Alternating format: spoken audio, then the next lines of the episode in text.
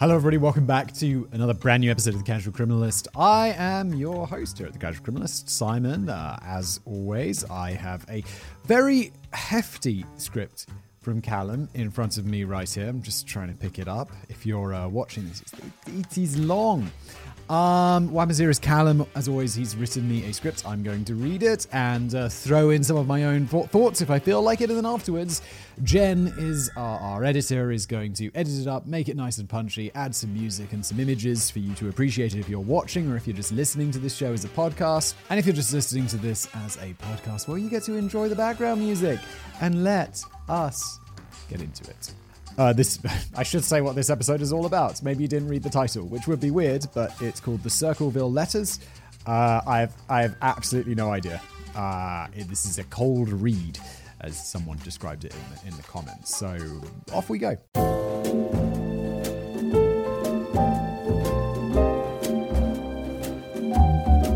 The small town of Circleville, Ohio, appears like another small American town on the face of things, but its history is one of the most compelling true crime mysteries out there. In the late nineteen seventies, residents of the town began receiving strange letters from a mysterious individual. Like a low-tech gossip girl. I'm innocent. Well, except for a crime of passion. This malignant pen pal seemed to know an awful lot about many of the town's fourteen thousand residents, including some of their darkest secrets. Ooh, ho, ho, ho. I have no idea what Gossip Girl is. I know it's a T V show. I had no idea it was about pen pals or anything like that. Not, I mean, it's one of those things you see trailers for many times. It's like, yeah, I, uh, I don't think I'd enjoy that at all, so I never watched it. Not long after the letters started, their small-town gossiping took a murderous turn. So began a campaign of psychological torment which lasted almost two decades and left a trail of ruined lives in its wake. It's going to be someone who used to live there, or maybe even still lives there, and the people in the town did something to them that they didn't like, and now they're seeking their revenge by murder and outing all of their awful skeletons and all that stuff. That, at least that is my initial theory. It could be proved entirely wrong. It probably will be, because I'm not very smart. But who was the mysterious individual dubbed the Circleville letter writer? That's the question we'll be trying to answer today. We'll be diving into a tangled web of revenge plots, unexplained death, and police cover-ups, and more. The seventies.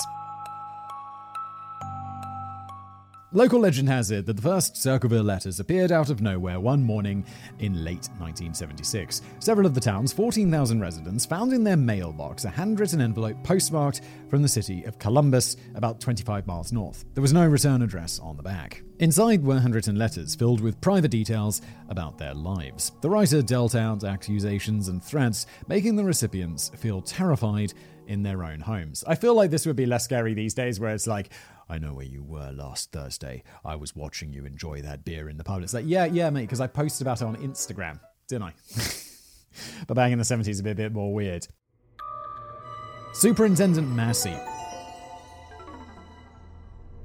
On the third of March nineteen seventy-seven, it was the turn of school superintendent Gordon Massey. When he traveled to work at Westfield High School, a letter was waiting in his inbox. The script on the front of the envelope was blocky, written in all caps. The message inside made him break out in a cold sweat. On the surface, Massey had an ideal suburban life. He was successful at work, with a loving wife and teenage son at home. However, the contents of the letter seems to suggest he wasn't quite the wholesome family man that he appeared to be. Dear sir, according to my G F, I assume girlfriend, you have asked her to go out many times, and have asked the other female bus drivers too. This must stop at once for the good of the school and families. If they are not stopped, I will be forced to write to the school board, and I would hate to do that. To prey on another man's girl is untouchable. I suggest you find yourself a pimple-faced whore and start up with her and leave my girls alone. Okay, I mean, his English isn't very good. That was really difficult to read. And also, this is already weird, because if this guy is writing to so so many letters to so many people, I mean, this just sounds like a very personal vendetta thing. But if it's gone out to so many people, then Is it more than one person? I don't know. How mysterious. Let's carry on. In the writer's trademark broken syntax, the letter accused Massey of infidelity, abusing his position to chase female bus drivers behind his wife's back. More letters would arrive over the coming weeks with growing intensity. In some, the writer even threatened to cut Massey's brakes and slash his tires if he couldn't keep it in his pants. But alas, the superintendent failed to heed the warning. He failed to secure himself a pimple-faced whore, and the sender decided to out him to his employer. It's like, dude, what are you doing? If someone's like, you shouldn't be doing this anyway, and then someone's like threatening to cut your brakes, um, and they obviously know what you're up to, maybe you should heed their advice, as you should have done anyway without the threats. School board letters.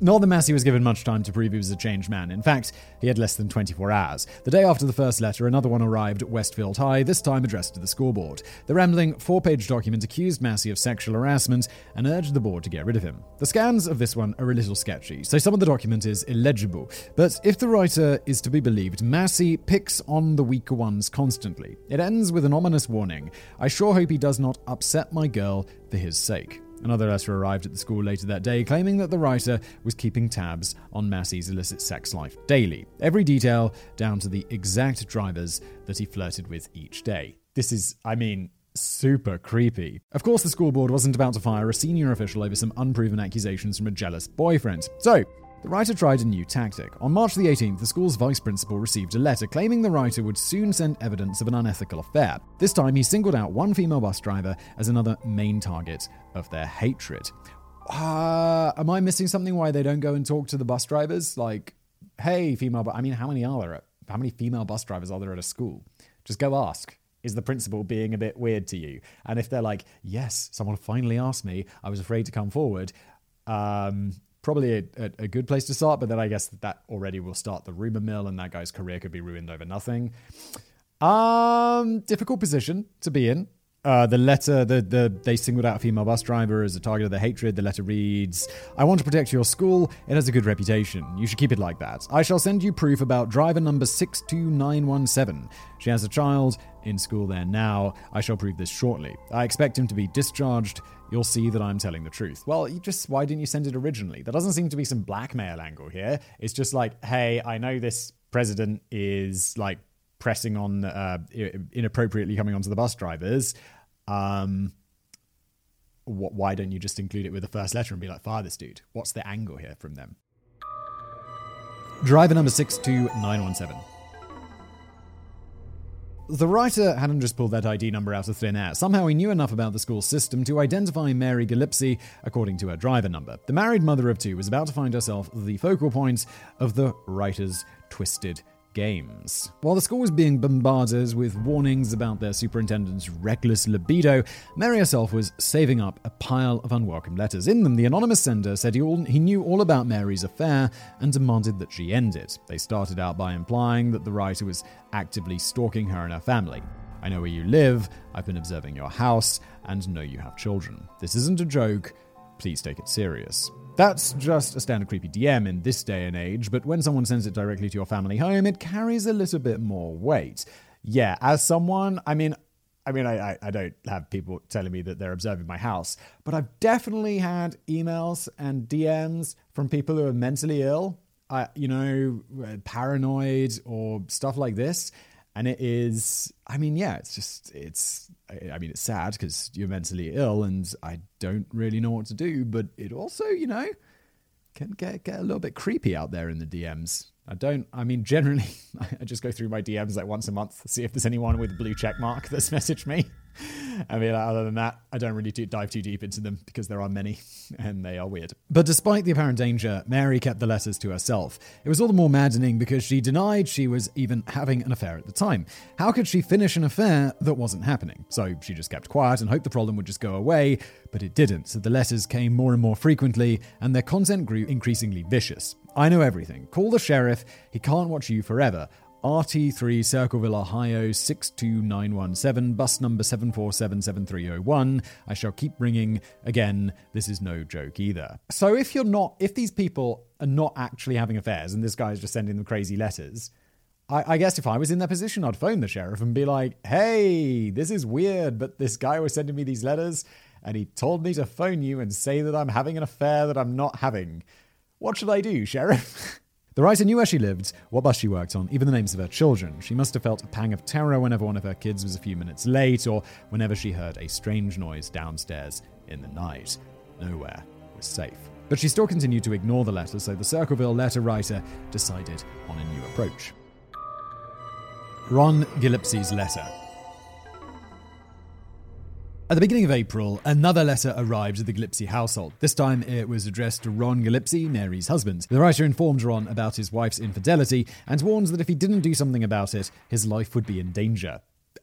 You're a cra- like, you've... Okay, I just let's see where this goes. That's a double kick to the teeth. By the way, you're a cuckold. P S. I'm going to murder you for it. Hardly seems fair. When Ron asked Mary what was going on, she denied the affair. She admitted that some madman had been obsessively accusing her for several weeks now, but insisted it was all some deluded fantasy. Together, they agreed to dig their heels in deeper into the sand in the hopes that it was just some bored prankster. Two weeks later, on April the fourteenth, another special delivery appeared for Ron. Uh, I'm about to read it, but I have to say, like, if someone sent me letters like this, I'd definitely tell my wife. I'd be like, hey, wife, this is really weird. But uh, people keep sending me, th- this. whoever this is is crazy, and they keep sending me these letters, because it's obviously better if I tell her than she finds out later and I keep it a secret. Gillespie, you had two weeks and done nothing. You're a pig defender. You are also a pig. Make her admit the truth and inform the school board. If not, I will broadcast it on C B. Posters, signs, billboards until the truth comes out. Only pigs ride motorcycles. Good hunting in your red and white truck on your way to work. I followed him for weeks, since last summer, and have seen her meet him several times. You will see this is no joke. Dude, if you have evidence for this, come forward with it. You're obviously wanting them to do it, but uh, just do it. It's a shame he doesn't include an, a return address. I just write a letter. Okay, then, go for it. Although, I'd be like, he's probably going to murder me, isn't he? This is just the abridged version. The full thing comes off as even more frantic and rambling. Things were heating up, and this latest letter proved that the writer ju- didn't just know their address. The lunatic had already visited in person. How else would he know the kind of truck that Ron drove? On the back of the letter, this time was a return address, five fifty Ridgewood, Circleville, Ohio. No, the writer hadn't slipped up and revealed himself. This was actually the address of the superintendent of shagging, Gordon Massey. Just another little mind game to mess with Ron and Mary. Reading between the lines. The evidence at this point was pretty thin on the ground. All we really know is that the letter writer was based in or around Circleville, and that he or she makes a habit of spying on their neighbours. Perhaps a closer look at the letters themselves will be a bit more to go on. The first thing I noticed that even though the syntax is choppy and error-filled, the spelling itself is actually pretty sound. Finally, a practical use of my English degree. Some have taken the broken-sounding flow to mean the writer isn't a native speaker, but I don't agree. If that were the case, I would expect a fair few more spelling errors. It could be that they're an educated person trying to throw the police off or whoever off, investigator off, by purposefully making it sound like a dumb person wrote it. But then, I mean, getting the perfect spelling is a pretty weird thing to get wrong. The few which are in there seem to be a bit forced to me. For example, the person actually wrote, you have had two weeks, T O, rather than T W O. Other errors include writing school, uh, capital S, small c, capital H, O O L, uh, mixed upper and lower case, that make me think these errors are con- a contrived attempt to make the writer seem less intelligent than they actually are. Callum and I, same page on this one, like somebody writing a birthday card from a baby. For that reason, I'd have to say that the letters weren't written by someone uneducated or struggling with English, quite the opposite. I'd say they are attempts to actively morph the writing, and their apparently decent grasp of spelling means it was probably someone who is quite well educated. Yeah, exactly. I mean, you don't have great spelling, but write like I was reading. I mean, it was pretty bad. Then consider the fact that in the second letter to Ron, it seems like the only punctuation mark the writer knows is the colon. He used it about one hundred times in place of everything. Yeah, that one I read earlier was just a load of colons that I just kind of ignored. The one at the top, the Gillespie had two weeks and have done nothing. It's just colon, colon, colon everywhere. However, in the previous letter to Massey and the school, that habit is totally absent. Just a hunch, but I reckon the mangled grammar is just a big red heading. The font is further proof that the writer took pains to obscure their identity. All of the letters are written in glorious caps lock. It's always shouting. But there are some notable changes between the early and later ones. In the first letters addressed to the school, the sender as much rounds a conventional handwriting. However, in later letters, they use a kind of blocky scrawl, kind of like the numbers on a digital clock or calculator. The characters also become crude and scratchy, as if the writer has started holding the pen in a fist grip to obscure their natural handwriting. As this just was the time before printers and typewriters. Although, I mean, we've t- talked about it before, how printers and typewriters, they definitely leave little marks that uh, people like smart detectives and stuff know how to follow. Although there was the, the, the, the Leopold killers or whatever they're called, the genius killers, who were so far from genius. And it's like you typed it out on a typewriter with a broken key and it's your typewriter. It's like, dudes, that is almost as bad, but not quite, as writing down your crimes. Then there's the more concrete evidence attached to the letters. All of them were postmarked from Columbus, about a thirty-minute drive north. For the letters to come in with such frequency, you have to assume that the writer is someone with plenty of free time on their hands. Yet they've also got to do all that spying. Like, they're following these people around, they're visiting their homes. You've got to have time. I'm going to guess you're probably not employed. Alternatively, they might have a job in Columbus, allowing them to drop off the mail every day without arousing suspicion. The content itself clearly suggests that this person holds a personal stake in Mary and Gordon's alleged affair. For one, the writer claims to be the partner of one of the female bus drivers, meaning they're likely male. Curiously, the writer doesn't just talk about one woman, they make repeated reference to their girls, plural. Either this is another attempt to muddy the waters, or they have some sort of delusions of possession or care over several of the women. Yeah, I mean, I often, at this stage in the episodes, I'm normally like, mm, sounds like someone's got some mental disease. Like, that's normally what I jump to at, at this kind of point. It sounds like, this person's a bit crazy, yeah? That's what's going on. And also the writing is so crazy with all the colons and erratic and stuff. I mean, it might be red herrings, or they might also have some problems. In any case, it seems as if ending Massey's career is their main goal. The writer believes that he's some sort of sex-crazed maniac bent on ruining the lives of female bus drivers. His particular affection for Mary just happened to make her a prime target too, but there's one thing we need to know now. Was the affair real? Mary denied it for a long time, and the town sheriff even officially repeated her version of events to the press. However, she later came out and admitted that she and Gordon Mad- Massey were having an affair. It just started after the letters began. What? No way. Wow, that sounds like some very strange decision-making. Boy, does it ever. That's wild. Is that possibly true? I mean, really? An anonymous maniac starts threatening your life for an affair that you're not even having, and your genius plan is to start having said affair. I suppose you, if you're already doing the time, you might as well enjoy the crime, but I don't buy it. It seems like Mary just wanted to keep pleading innocence as long as possible, and only came clean after the terrible fate that befell her husband Ron. Uh-oh, things are about to get much more serious. Uh, terrible fate. I mean, look, you're listening or watching The Casual Criminalist, you know, at some point, there's going to be a terrible fate. Hey, it's Kaylee Cuoco for Priceline. Ready to go to your happy place for a happy price? Well, why didn't you say so? Just download the Priceline app right now and save up to sixty percent on hotels. So whether it's Cousin Kevin's Kazoo Concert in Kansas City, go Kevin, or Becky's Bachelorette Bash in Bermuda, you never have to miss a trip ever again. So download the Priceline app today. Your savings are waiting. Go to your happy place for a happy price. Go to your happy price, Priceline. Pushing back. Returning to the Gillespie house in nineteen seventy-seven, the couple caused, called a crisis meeting with their nearest and dearest to plan their next move. They invited round Ron's sister Karen Freshour and her husband Paul. Together they drafted up a mental list of suspects based on information revealed in the letters. Chief among them was a man who had made a pass at Mary the year before, a fellow bus driver named David Longberry. The two had been friendly with each other in the past, but their relationship soured after Mary refused to let it become anything more than that. Perhaps the Circleville letter writer was him venting his frustration at the woman who spurned him and the handsome boss that his female colleagues fawned over. That would certainly make sense, especially because it explains why the writer is so closely invested in the romantic lives of the drivers and how he refers to multiple women as my girls. Perhaps he saw himself as holding some sort of fatherly protective role over the female drivers. It would also be fairly easy for him to gather personal information about Mary and Massey. This does seem to fit. I mean, we definitely know it's someone who knows them, is invested in their personal life, is around them. I get the feeling because there's still so many pages left in this script, so there might not be this dude.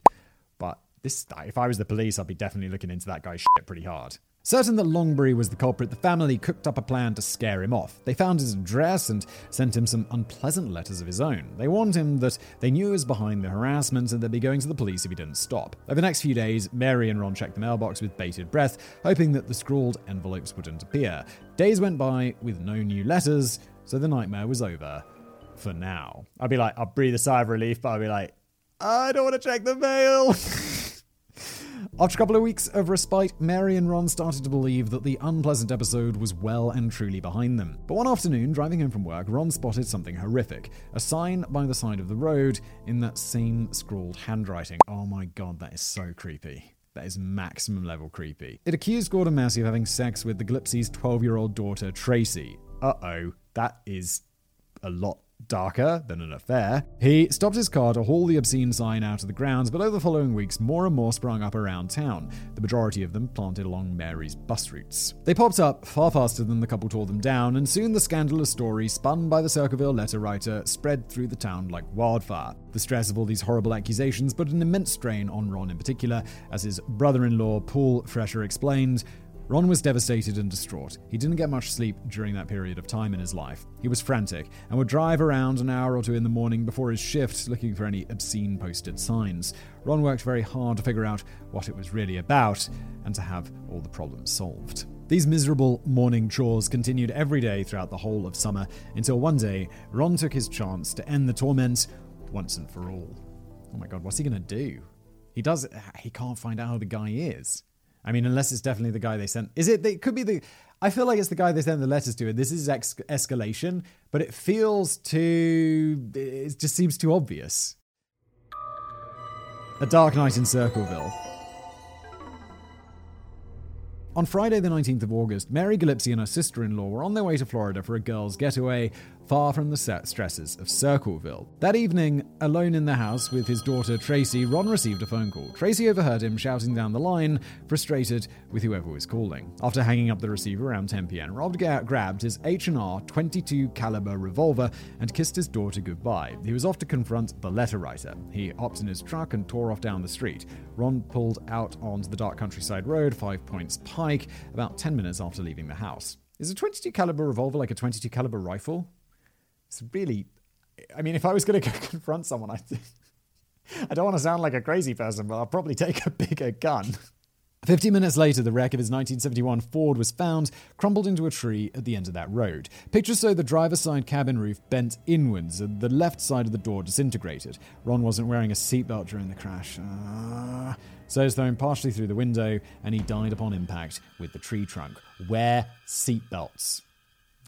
P S A. From Casual Criminalist, put your bloody seatbelt on. Had he accidentally crashed on the way to the meeting, or was this the meeting's crispy conclusion? Intriguingly, the police discovered that Ron had likely fired his handgun sometime during the car ride. However, no bullet hole nor casing could be found anywhere. Had he been chasing after the letter writer, perhaps the stalker had called to say that he was watching the house, then Ron spotted him through the window and gave chase. That's roughly what his family believed. They were adamant that foul play was somehow involved, whether Ron was run off the road or simply crashed while giving chase. But there was one more detail that suggested otherwise. The coroner found that Ron's blood alcohol level was point one six, well over the legal driving limit for Ohio. Yeah, no, point one six? It's pretty heavy. His family maintained that his blood alcohol readings were impossible because Ron wasn't a big drinker. But to be honest, if your wife's affair was talk of the town and a maniac was threatening you and your kids because of it, there's a solid chance you'd be stashing a few secret bottles of vodka around the house before too long. Yes.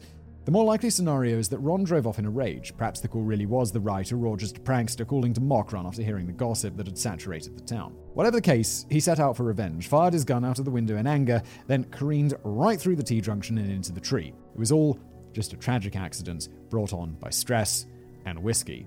Unless that's exactly what they want us to believe. The conspiracy theory. So, who are they? Well, I'm not entirely sure who, or why for that matter. In fact, it doesn't seem like anybody could offer up any particularly convincing explanations for the allegations of a police cover-up. Nonetheless, Ron's family considered it a very likely possibility. Paul Freshour once recalled, "The sheriff agreed with me that there was foul play, and then, when I contacted him again, his, he'd changed his attitude completely. The police ended up ruling the whole thing an accident. They apparently did have a suspect at first who was never named, but the person managed to pass a polygraph test." Why are we always talking about polygraph tests? They don't work. Stop it with the polygraph tests. Christ. We can only assume this was the bus driver Longberry. Without any physical evidence at the scene to suggest otherwise, I'd have to say that this sounds pretty well case closed. All we're really going on is the fact that his family never knew Ron was a drinker. I reckon otherwise, especially since some have speculated that he knew the affair was real and that the man sleeping with his missus was flying down to Florida to meet her that weekend. If my wife was going away to hook up with her boyfriends, leaving me to deal with the psychotic stalker for the weekend, the first thing I'd do is get absolutely hammered. Yeah, it's like, oh, shit. It's not good. This is... Uh, he's just drinking secretly. That's okay. I mean, it's, it's Occam's razor here, guys. This is not a conspiracy theory. He got drunk and crashed his car into a tree. The sheriff's U-turn can easily be explained by the fact that Paul seems like a bit of a nuisance. I see this come up time and time again in dozens of cases. Random civilian isn't instantly made into an honorary deputy, so he starts crying conspiracy... And Paul wasn't the only one. In fact, Circleville's resident rumourmonger sided with him. Shortly after the accident, dozens of people around town started receiving letters which claimed that Sheriff Radcliffe was orchestrating a cover-up. Uh, hold, okay. Callum writes, but hold on, aren't you the one that's supposed to have killed him? Why are you demanding an investigation? Actually, the writer claimed that Mary Gillispie and Superintendent Massey were to blame and the sheriff was covering for them. They also asserted that this wasn't the first time that he had done this. Many of the letters accused the sheriff of corruption in his handling of a prior case against the county coroner Ray Carroll. The coroner was accused of sexually abusing children, but was yet to face any charges related to the allegations. I mean, this does sound like it got really complicated and it feels a bit conspiratorial, doesn't it? The eighties. The booby trap. If you thought the letters would stop with Ron's death, then you've severely underestimated the obsessiveness of the Circleville writer. Mary kept receiving letters filled with vulgar insults and violent threats for years. Oh, at some point you just got to leave town, no? I'd be like, I don't know if that person's going to, if they're crazy enough to follow you to another state or something. But I'd be like, my life here is, this is this is pretty intense. It's that I don't like being driven out of town by someone writing me letters, but at some point you just be like, I gotta go. I, I just gotta go. Fast forward to nineteen eighty-three and things were about to take another deadly turn. On the snowy morning of February the seventh, Mary was driving along her route with a busload of teenagers when she spotted a sign by the side of the road. It was by the edge of a farmer's field. Just like the signs that her late husband spent weeks pulling down, it accused Gordon Massey of being a pedophile and abusing Mary's daughter. She received a postcard the previous December warning this would start again if she never admitted her infidelity, but to see it happen again so close to where Ron died was enraging. Mary stopped the bus and hauled the sign from its post. When she did, she found there was a strange box fixed to it, connected with a string. She carried the sign and the box back to the bus and found that the latter was sealed shut with glue. After finishing her shift, she took the stuff home with her and managed to force the box open with a tool. Inside was a handgun, popped up with styrofoam, and the other side was a string around the trigger. This wily coyote contraption was clearly meant to blast Mary when she pulled down the sign. Judging from the crime scene photos taken that night, it looks like the box was mounted at roughly the chest or head height. She was just one false move away from a violent death. Mary took the gun to the police, who discovered that the serial number was still visible, despite a shoddy attempt at filing it off. Uh-oh. The registered owner was probably the person you'd least expect. Oh my God, who is it? I don't know. There's quite a lot of characters introduced. Is it the guy... Gosh, I don't even know. An unexpected culprit. The handgun in the box was resident none other than Paul Freshour, Mary's own brother-in-law. Wow, okay. Had he been the one pulling the strings all the time? It certainly appeared so, but why? Well, a bit of background might help us to understand. Paul married into the family through Ron Gillespie's sister, Karen. However, their marriage had been on the rocks for years, and the two separated months before the booby trap sign incident. Mary told the police that she wasn't particularly close with Paul and that her deceased husband was friendly with him, but not much more. All in all, he seemed like a minor, unnoteworthy character in the whole thing and hardly a prime suspect. Yeah, I mean, we... Is, isn't this the first time we've heard of him in this whole story? Like, side character. But a few pieces add up quite nicely with what we know so far. At the time of today's case, Paul worked as a quality control inspector of the Anheuser-Busch plant in Columbus. He would easily be able to send letters on his way to and from work. His previous job was at a, as a prison guard at Ohio State Penitentiary. Back in nineteen sixty-eight, he and eight other guards were taken hostage during a riot and subjected to a horrific thirty-hour ordeal. Before the National Guard managed to storm the prison, the hostage takers were threatening to decapitate them or burn Paul and his colleagues alive. Even he admitted that this took a hefty psychological toll on him for years after. Enough to turn him into a killer, though? Well, we need a bit more proof before we go that far. Also, wait a minute, has anyone actually died? I mean, yeah, Ron died in the car accident, but that's probably because he was a bit drunk. This guy hasn't actually killed anyone, he's just been a bit of a psycho. The investigation.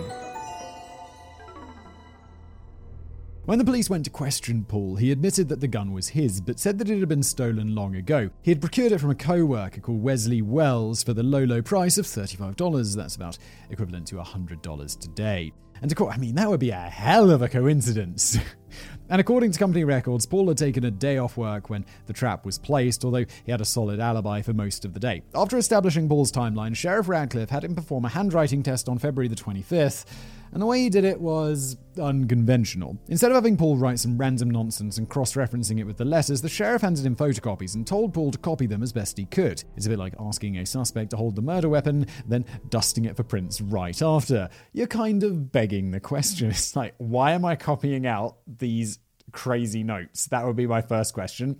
Also, I assume it would be the question of my lawyer, who I would want sitting next to me when I'm being accused of, like, well, at least being a psycho and possibly murder or manslaughter or however you want to define that death. Of course, when Paul was finished, his writing was a dead match, because that's literally what he was told to produce. Despite widespread criticism, Sheriff Radcliffe was able to use this as the basis for an arrest. Sheriff Radcliffe, what are you up to? Paul was officially charged with the attempted murder of Mary Gillispie. Trial. Paul prepared for the case by checking himself into the Southwest Mental Health Center, planning to plead insanity, but eventually dropped the idea. Instead, he simply pled not guilty. When the case went to trial, the prosecution provided further proof that Paul was the poisonous pen pal that they'd been looking for. I don't really think that the original proof is much to go on. Also, he had an alibi. The gun is suspicious, granted, but I don't think it's this dude. They and handwriting experts testified that samples from his employee records at Anheuser-Busch were a match for four hundred ninety-four of the documents. We don't have an exact figure of how many were sent by then, but this probably accounts for the majority. On top of that, the jury listened to a treasure trove of circumstantial evidence pointing towards him. Well, okay, so the handwriting at his Anheuser-Busch job matching the letters, that is a lot more suspect than the exact match that they got when they asked him to do an exact match. Although wasn't he disguising his handwriting by, like, holding the pen, like, in his fist and stuff? Despite having a solid alibi for that day, Paul never bothered taking the stand to defend himself. His defense came off as weak, and he was eventually convicted for a maximum of twenty-five years behind bars. Paul, were you just not bothered? It's like, nah, nah, it's okay. I don't mind. It's only twenty-five years. It'll be fine. Okay. Analysis. For me, there's just too many unanswered questions to be satisfied with this conclusion. Okay, not just me. Good, Karen's on the same page. If Paul was really behind the letters, I can't see why he'd then go on to try and murder Mary. And we already know that the letter writer is clever. Clever enough to pepper the letters with red herrings. What if the gun itself were another one? I mean, if Paul was savvy enough to file away the serial number, surely we'd have, he wouldn't have done such a half-assed job of it. Maybe I'm giving him too much credit, but he, a partially filed away serial number looks a lot like an attempt to frame him while making it look more legitimate. Yeah, I, I would say so. It's way... yeah, it makes... It's just, there's too much doubt around Paul, and then if someone did want to frame him, just you'd nick his gun, uh, do a bad job of... Fi- this make... Yeah... Um, there's more to this, of course. The idea is backed up by a key piece of witness testimony, which was curiously absent from the court proceedings. Twenty minutes before Mary almost had her head blown off, another bus driver spotted a strange man lingering around the spot where the trap was laid. Tall and skinny, he looked absolutely nothing like Paul, who is best described as a real-life Super Mario. The man stood next to a yellow Camino parked by the roadside and pretended to urinate on a fence post as the bus passed by. If this was the person who actually planted the sign, then the state of Ohio just sent an innocent man to prison, which would explain what happens next. The letters continue. With the Circleville letter writer safely behind bars, you'd think that his campaign of terror would come to an end. However, that wasn't the case. Oh, don't do this. Like criminals, yo, if someone's just been sent to jail for twenty-five years... I mean, I guess it's got to do with ego and you being a maniac, but it's like, uh, I'm just going to stop now because this is, uh, yeah, they think they got their guy. If I just stop now, just carry on with my life, everything will be fine. But, uh, well, no. However, that wasn't the case. In fact, quite the opposite happened. Over the mid to late eighties, Southern Ohio was bombarded with piles upon piles of letters from its mystery correspondents. Even stranger, the letters were all still postmarked from Columbus, while Paul was incarcerated in Lima. The prison authorities put him on a mail ban to stop the flow of letters, but this did absolutely nothing. They're really thinking it's still from him? They're being mailed from Columbus. It's not him. Just accept that this is not your guy. Or maybe look into the idea of a copycat, something like that. Still, the envelopes turned up at newspaper schools, homes, and public offices around the area. Not even locking up Paul in solitary confinement could stop them. Yes, because he's not magically sending letters, is he? Eventually, the prison warden himself ruled that it was physically impossible for Paul to be behind it. Whoever was to blame was very busy indeed. Over a thousand new letters were reported across the state, with some even containing arsenic in the envelopes. Not quite as hardcore as anthrax, but I guess you make do with what you can get your hands on. They targeted well over one hundred people in this campaign of threats and intimidation, from school teachers to city officials. Many of these new letters took aim at political corruption in the state, focusing heavily upon public prosecutor Roger Kline, the man who sent Paul to prison.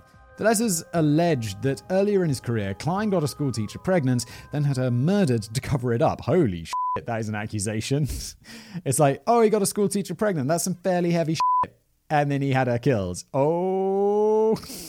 The writer threatened to dig the remains of the deceased child up as proof. Again, they poured scorn upon the coroner, Ray Carroll, for the child abuse allegations, which turned out to be correct. Carroll did get found out in nineteen ninety-three. Perhaps the writer was correct about Sheriff Radcliffe's corruption or incompetence all along. All of this surely proves once and for all that Paul wasn't the one behind the crimes. However, the authorities saw things differently. Paul came up for parole in nineteen ninety, but his case was turned down due to the ongoing campaign of hate mail around the country. Hate mail that he was incapable of sending, but who cares about a little detail like that? I do, and it's absolutely insane that this guy is still in jail. What is going on, justice system? Normally it's the police on Casual Criminalist. They're like, please, come on, get it together. What is going on? And I mean, the police had a little bit to do with this one. Okay, a little bit of a lot with the like letter writing stuff, making him copy it out exactly. But this is a huge failure of the, the justice system itself. Come on. To rub salt in the wounds, the letter writer even sent a message directly to Paul in prison, taunting him for missing out, and is shot at freedom. Now, when are you going to believe you aren't getting out of there? I told you two years ago, when we set them up, they stay set up. Don't you listen at all. Dear F B I.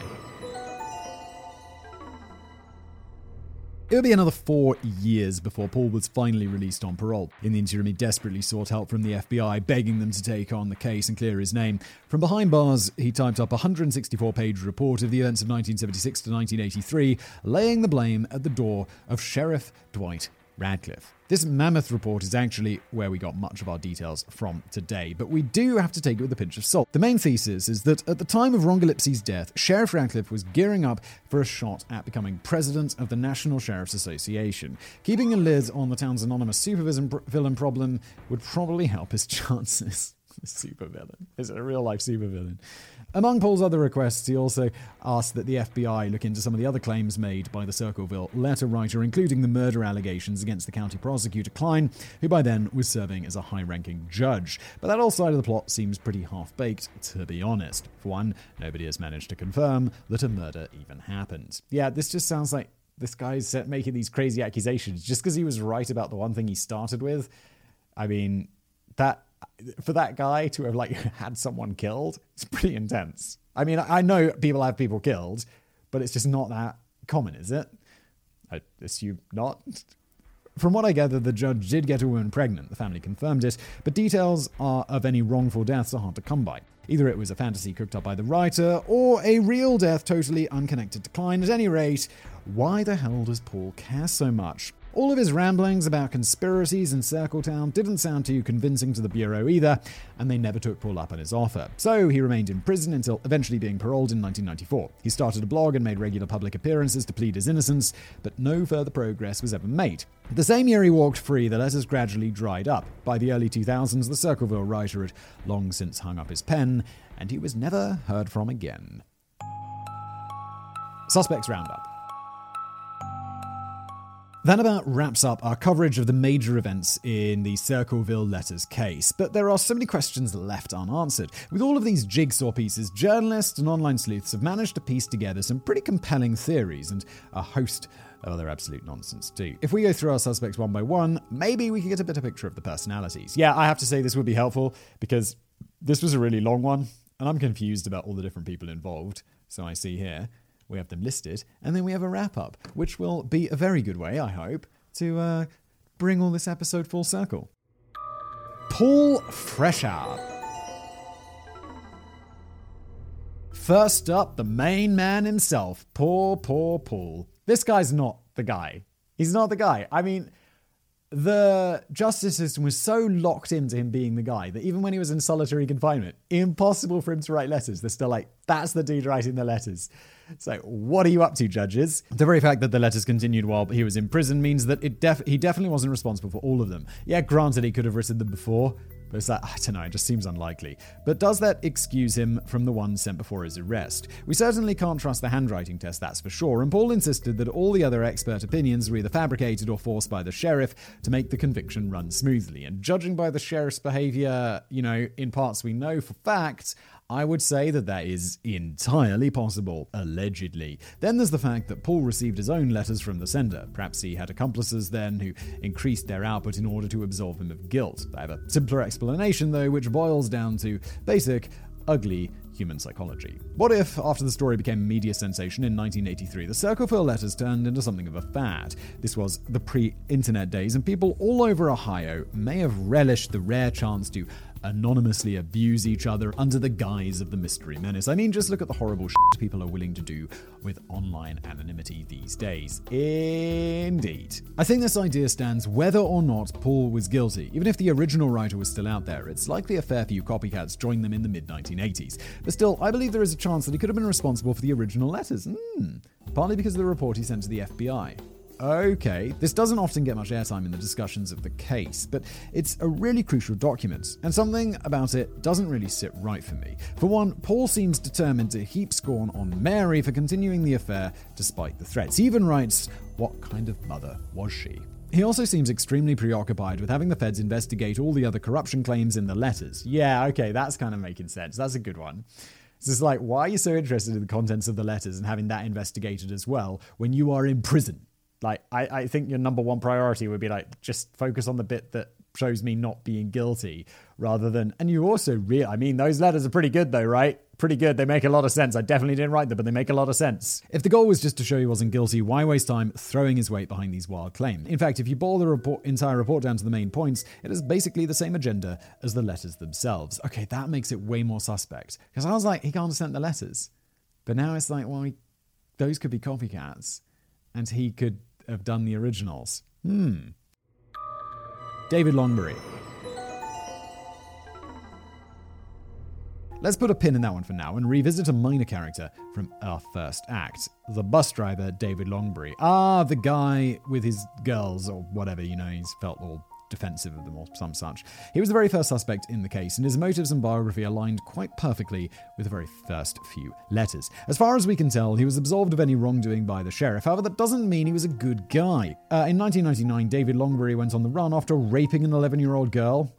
Definitely means he wasn't a good guy. Seems like a pretty horrific human being. If he was willing to do something that heinous, then I wouldn't put a bit of nasty hate mail past him. No, I definitely wouldn't. I'd be like, that sounds, you know, pretty... pretty goddamn mild in comparison. We have to ask, though, why did he start placing the signs after Ron wrote a letter directly to him? The letters stopped after that, implying it was Longberry, so surely the risk of planting signs would be too high after he was already found out. If we jump back to Paul for a second, you'll remember that he was present at the family meeting when Longberry was named as the suspect. If Paul really were, for some reason, manipulating his loved ones, he could have strategically stopped writing the letters to further incriminate Longberry. We'll never know for sure, but the fact remains that Longberry is probably the most likely suspect for the original letters, whether or not it was him that planted the signs. Karen Freshour. Whatever happens in those early days before the death of Ron, it's in the second half that things start to get really juicy. As I mentioned before, Karen and Paul Freshour separated shortly before the booby trap incident in nineteen eighty-three. She was cheating on him, and the divorce proceeding ended up pretty messy. Karen alleged that Paul was physically abusive, but the judge sided with him and granted him custody of the children. Karen then went to live in a trailer on Mary Gillespie's property, robbed of everything dear to her. Some believe her resentment turned into a strong desire for revenge. It's often alleged that she had one of her acquaintances plant Paul's gun in the box, leading to her his arrest. After all, when Paul went to prison, she regained full custody of her children. She was the one with most to gain from the downfall. Yes, yeah, a pretty strong motivation right there. But would she really have mi- risked Mary's life for revenge? Maybe. Although some believe that the two might have colluded on the plot while staying together, that in turn leads us on to some interesting speculation. If Mary was involved in the disposal of Paul, could she possibly have been involved in her own husband's death? All of these overlapping suspicions are getting pretty out of hand, so let's turn to a proper professional for a bit of clarity. Ooh. Martin Yant's master theory. Journalist Martin Yant is an Ohio native and one of the main authorities on this case. He now heads up his own private investigation firm. That's cool. Like, you go from journalist to being like, yeah, yeah, yeah, I was really good at finding things out, so now I privately investigate stuff. During his journalism career, he was deeply involved with the Innocence Project and contributed to overturning twenty-three wrongful convictions. Wow. Good for you, Martin. He strongly believes that Paul should have been his twenty-fourth. In fact, he was so convinced of Paul's evidence, he even wrote a letter supporting his second parole hearing. It was Yant that uncovered the reports of the yellow Camino parked where the booby trap was found. A bit of digging revealed that Karen Freshour's brother owned such a car. What's more, the man by the roadside also matched the description of her lover. This is how I like my conspiracy theories, with some proper meat attached. Yes, like a conspiracy theory. It, I like a conspiracy theory when it's like, oh, this could be a real one. Otherwise, but most conspiracy theories is like, no, it's not aliens. Stop it. Add to this the fact that Karen visited Paul's sister several months before while the divorce proceedings were underway. She asked to borrow Paul's typewriter, which she had loaned out to his sister to work on a book. She found it odd that Karen, who had never used the device before, came looking for it that day. Around the same time, some of the Circleville letters arrived typed rather than handwritten. Ah, uh, that is a pretty... St- that if that's that's not a coincidence. Uh, was this an attempt to criminate Paul by using his own machine? Certainly sounds like a Karen thing to, to do. Yan described her as a very, very angry, manipulative woman who was still planting negative stories about Paul in the early nineteen nineties. So if angry divorcee Karen was responsible for the second episode of the story, how about the first? She didn't exactly have a motive to name and shame her sister-in-law. To explain this, Yan states that there were probably at least two Circleville letter writers throughout the years. Jumping back in chronological order, we have David Longberry. Yan agrees that he was probably to blame for the original harassment campaign. It's not clear at what point Karen or another culprit took over the duties, but safe to say Longberry was most likely the one who started the whole thing as revenge for the superintendent stealing his love interest. Out of all the theories, it ties things together the best, but there's one thing missing. Why would Karen keep writing the letters after successfully framing Paul? Well, by this point, it might have been entirely out of her hands. The story now belonged to the public, and it's very possible that the carpet bombing campaign of vicious letters which followed Paul's conviction were the work of multiple copycats. These early prototypes of internet trolls helped propel the case to a new level of strangeness and cemented its place as one of the most baffling true crime mysteries out there. Yeah, I, I mean, I agree. Like, who's the main person? And it seems likely there are two, but then later on when there's many, it just feels like people are just piling on. It's just the trolls are trolling.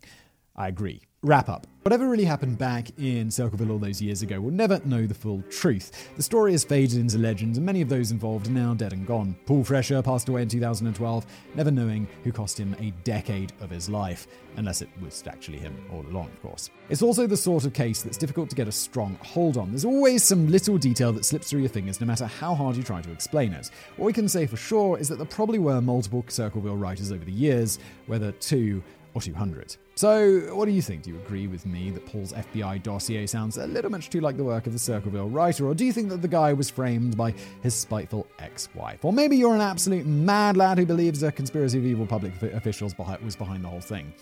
I don't think it was the latter one. At this point, I'm honestly willing to consider anything. Dismembered appendices. Number one. In nineteen ninety-four, the T V show Unsolved Mysteries was preparing to cover this case and received their very own postcard from the Circleville writer. It read, "Forget Circleville, Ohio. Do nothing to hurt Sheriff Radcliffe. If you come to Ohio, you El Sickos will pay. I've been checking my mail all day and haven't received a damn thing." What? Casual criminal is not good for you. Callum, you're baiting them. If you want to take a look at Paul's dossier for yourself, his blog is still active at circleville letters dot wordpress dot com. It goes into his conspiracy theory in great detail with court documents, polygraph results, and news articles backing him up. Depending on your opinion on him, it'll either read as a load of wild nonsense or the desperate pleas of an innocent man. So, in that regard, I do hope you enjoyed today's what feels like quite a mammoth length episode of The Casual Criminalist, but very enjoyable. Slightly confusing at points. I'm glad we had that wrap up at the end because I was getting a bit confused with all the characters and who's guilty and who's not and why are there so many Circleville writers. Anyway, that's how it is. Thank you everybody for watching or listening wherever you get this show. If you are watching, please do leave a like, uh, subscribe if you're listening as a podcast. A review would be fantastic. Thank you, and I'll see you next time.